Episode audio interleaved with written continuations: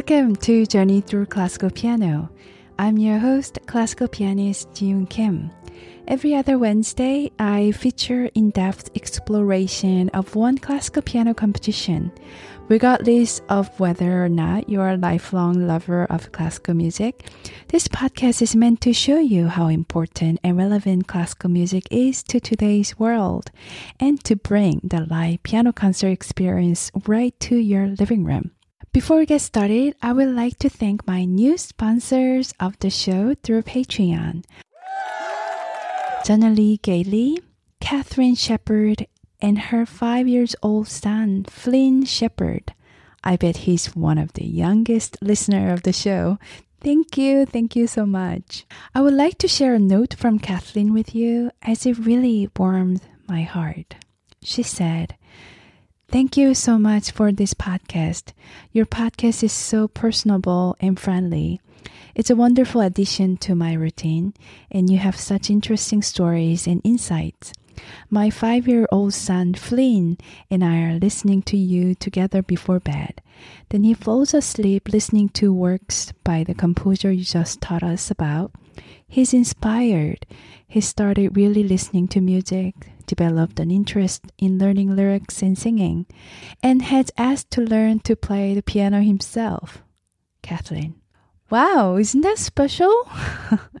I could image five years old boy is listening to this on his bed. So, Flynn, if you are listening to this, thank you for listening. And I hope you learn to play piano and be someone who can also share the beauty of the music with the world one day. Keep me posted with your musical journey, okay? So if you like to support the show, please head over to patreon.com slash journey through classical piano. Your support helps me to create more music and projects to spread the beauty of classical music. Thank you also for sending messages. I read every note and I appreciate it to know that you're there to enjoy this podcast journey together. Also, make sure to take a moment to give a rating or a review on Apple Podcast. So today I'll be talking about Impromptu Opus 90 number 3 in G flat major by Franz Schubert.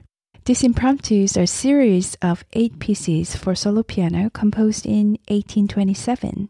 The first two pieces in the first set were published in his lifetime. The second set was published after his death about 10 years later.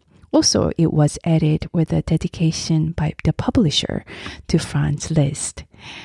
They are considered to be among the most important examples of this popular early 19th century genre. Imagine you are living in 1820. You probably go places mostly horse driven wagons. If you are a middle class, you probably have a thing called piano in your living room. You don't have a TV, no radio yet, but you go to a theater for entertainment operas, concerts, and plays. But at home, when you have gatherings, dinner parties, there is a piano in your living room that was the center of the entertainment. Lots of people actually wanted to be an entertainer themselves, to be able to play a tune or two for their guest or for themselves. Piano was invented in 1700 by Cristofori but in around 1820, it was a golden era for piano and piano manufacturer. There were over hundreds of piano manufacturers in the city of Vienna. Can you imagine that? Every other block, you might have a store for different piano manufacturer. I mean, that would have been really a fun or maybe too dangerous as a pianist to have this kind of sin. I often imaged what would be like to be living at that time. I must say, even though I do appreciate all of our technologies and modern lifestyle, I dream about living in that time with Beethoven or Schubert, or be friends with them, or living in that culture as a trend of the society. I mean, I'm sure you love classical music, but at the time, 1820, this classical music was a popular music. Everyone went crazy with it. I would be like, I don't know, Lady Gaga of of now if I lived in 1820. No? If I were there in the street of 1820 in Vienna, it would be like a candy stores everywhere. Probably too tempted to have that many piano manufacturers. But remember, at the time, it was still not the kind of grand piano that you are familiar right now. It had a wooden frame, smaller keys, and smaller range of register. Often strings would break more easily, easily more out of tune. Strings would break and lighter key actions, probably much more flimsy instrument than the modern piano, which has iron frame, 88 keys. So modern piano now is obviously a, a lot more stable instrument and even throughout the range.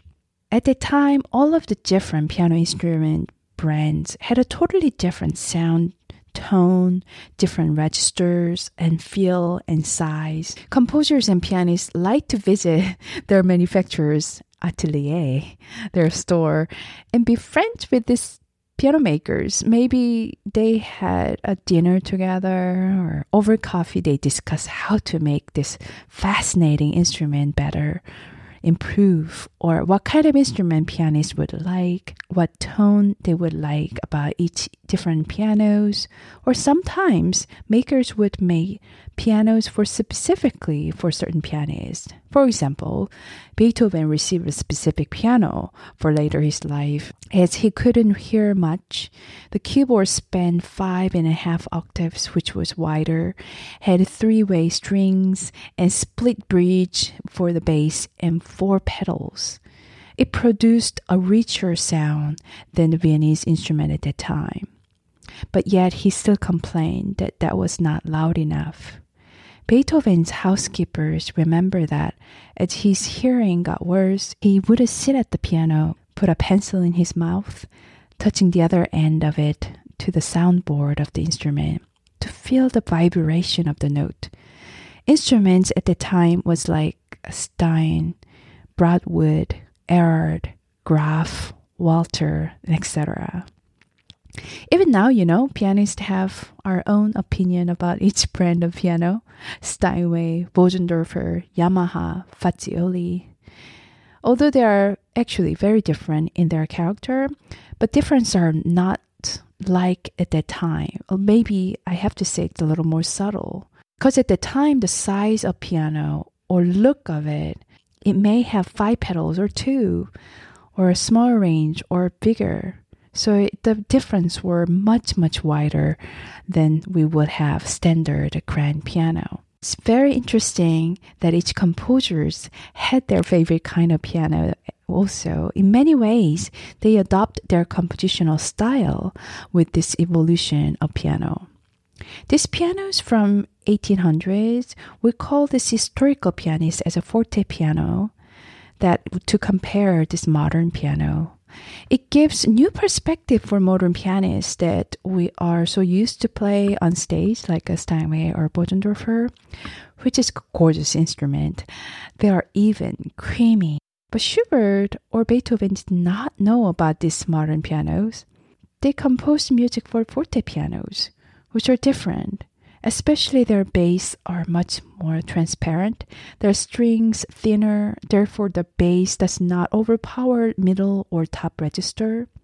So as we play this piece on a modern piano like Steinway, pianists often have to think about the intention behind the composers who compose this piece for forte pianos. I still actually like modern pianos than forte pianos uh, from my experience. I guess I'm spoiled to have a stable instrument that has wide range of all the power and sensitivity, various velocity tones and colors and control. But certainly, playing on a forte pianos is very informative and help me to shape musical expression on a modern piano. I'm curious, what is your favorite kind of piano? What do you have in your living room? Do you have it, but like a furniture? Do you want to have a piano one day in your living room? Well, all is well, even you don't own any piano or even don't have a thought to have a piano one day. I'm glad you're here to listen to piano music. My favorite for practicing at home, I would say Steinway Model B For concerts, that's a whole different discussion. Let's save it for another time. so today's piece, Impromptu in G flat major by Schubert, has the magical quality of Schubert that is just a pure jewel. This is a kind of example that Schubert's unbelievable beauty of melodic line.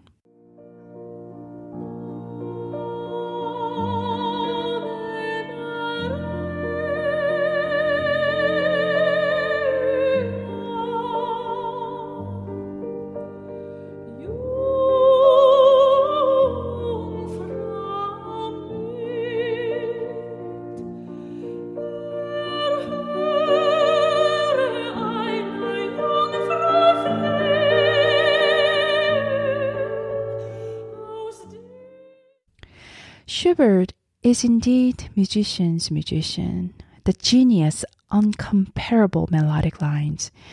This impromptu today, I believe, represents well of Schubert and his music.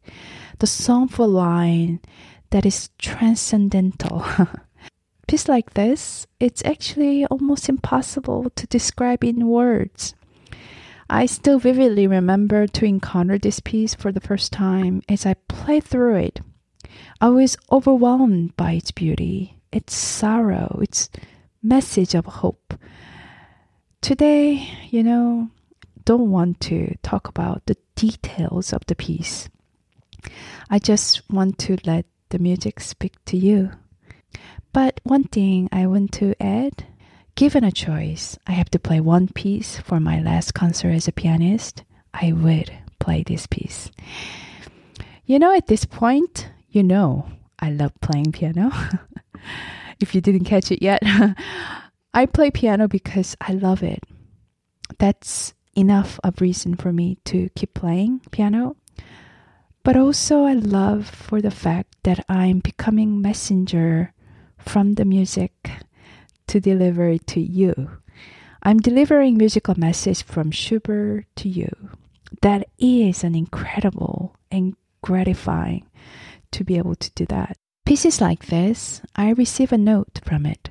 The message goes like, whatever you're going through right now, even if you're in the middle of storm, everything is, everything will be alright. It will be okay it would be selfish of me receiving it and not giving back to you. So here it is. I hope it will give you the strength that you would need today. Schubert Impromptu Opus 90 number 3 in G flat major performed by Ji Kim.